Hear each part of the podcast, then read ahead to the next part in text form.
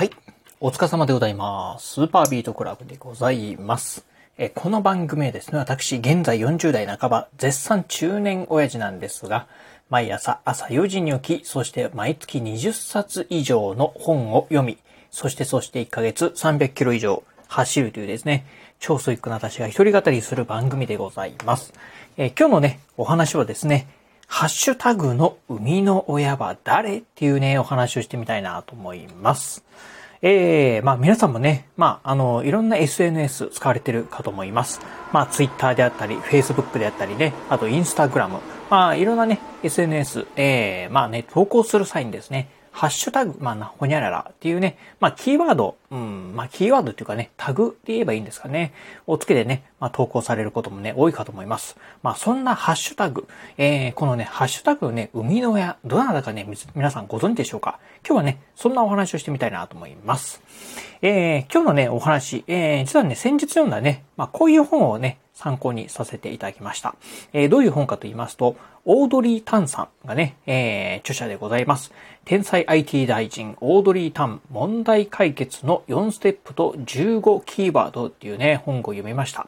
まあ、えー、台湾のね、デジタル IT 担当大臣と言われております。オードリー・タンさん。まあ、この方がね、まあ、うん、まあ、この方が書かれたというかね、えー、この方のね、インタビュー記事をもとにですね、えー、出版された本でございます。まあ、そんな本の中でね、まあ、えー、ハッシュタグのね、生みの親、まあ、このはね、えー、この方なんですよということをね、書かれておりました。そんなね、ハッシュタグについてね、お話をしてみたいなと思います。えー、私もね、まあ、ツイッターなんかでね、投稿する際には、まあ、必ずね、まあ、あの、必ずじゃないかな。まあ、うん、ほとんどのね、えー、投稿はですね、ハッシュタグをね、つけているんですが、そんなハッシュタグ、まあね、一番最初にね、使った人、えー、どなたかね、ご存知でしょうか。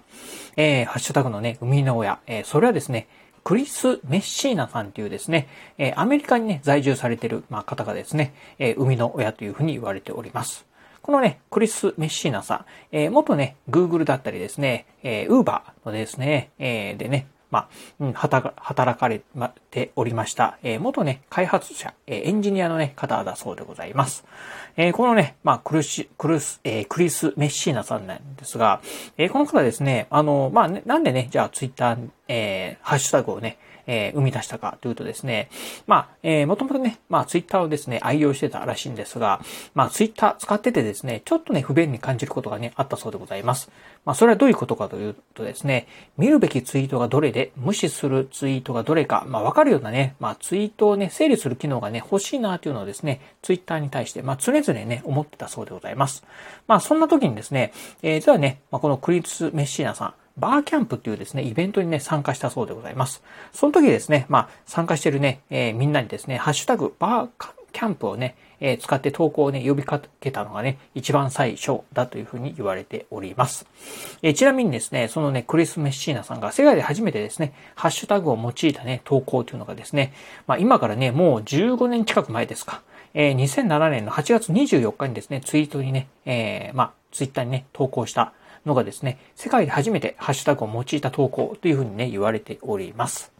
えー、そんなね、まあ、ハッシュタグなんですが、うん、まあね、このね、クリス・メッシーナさん、まあ、ツイッターの方にですね、まあね、ハッシュタグをね、つけ、えー、タグ付けをつけるね、提案をしたらしいんですが、当初、まあね、ツイッターの方にはですね、ほとんどね、相手にされてなかったそうでございます。まあ、どうぞどうぞ、まあ、勝手にやってくださいよ、っていうふうな感じでね、まあ、塩対応を受けたそうでございます。まあ、そんなね、まあ、当初はですね、塩対応を受けたんですが、実はですね、まあ、この、うん、世界初のね、ハッシュタグをつけた投稿からですね、3ヶ月後のね、2007年の10月にですね、天気がやってきたそうでございます。えー、それは何かというとですね、2007年の10月、サンフランシスコでですね、まあ、山火事が起きたそうでございます。まあね、えー、かなり大規模なね、山火事だ、山火事だったそうでですね、まあ、このね、山火事に対して、やはりね、サンフランシスコというとですね、まあ、いわゆるシリコンバレーがね、あります。まあ、えー、IT エンジニアの方がね、多く集まっているということで、まあ、ツイッターをね、使ってるね、ユーザーも多いということでですね、えー、ツイッター使ってる皆さんがですね、えー、えー、ハッシュタグ、サンディエゴファイヤーというですね、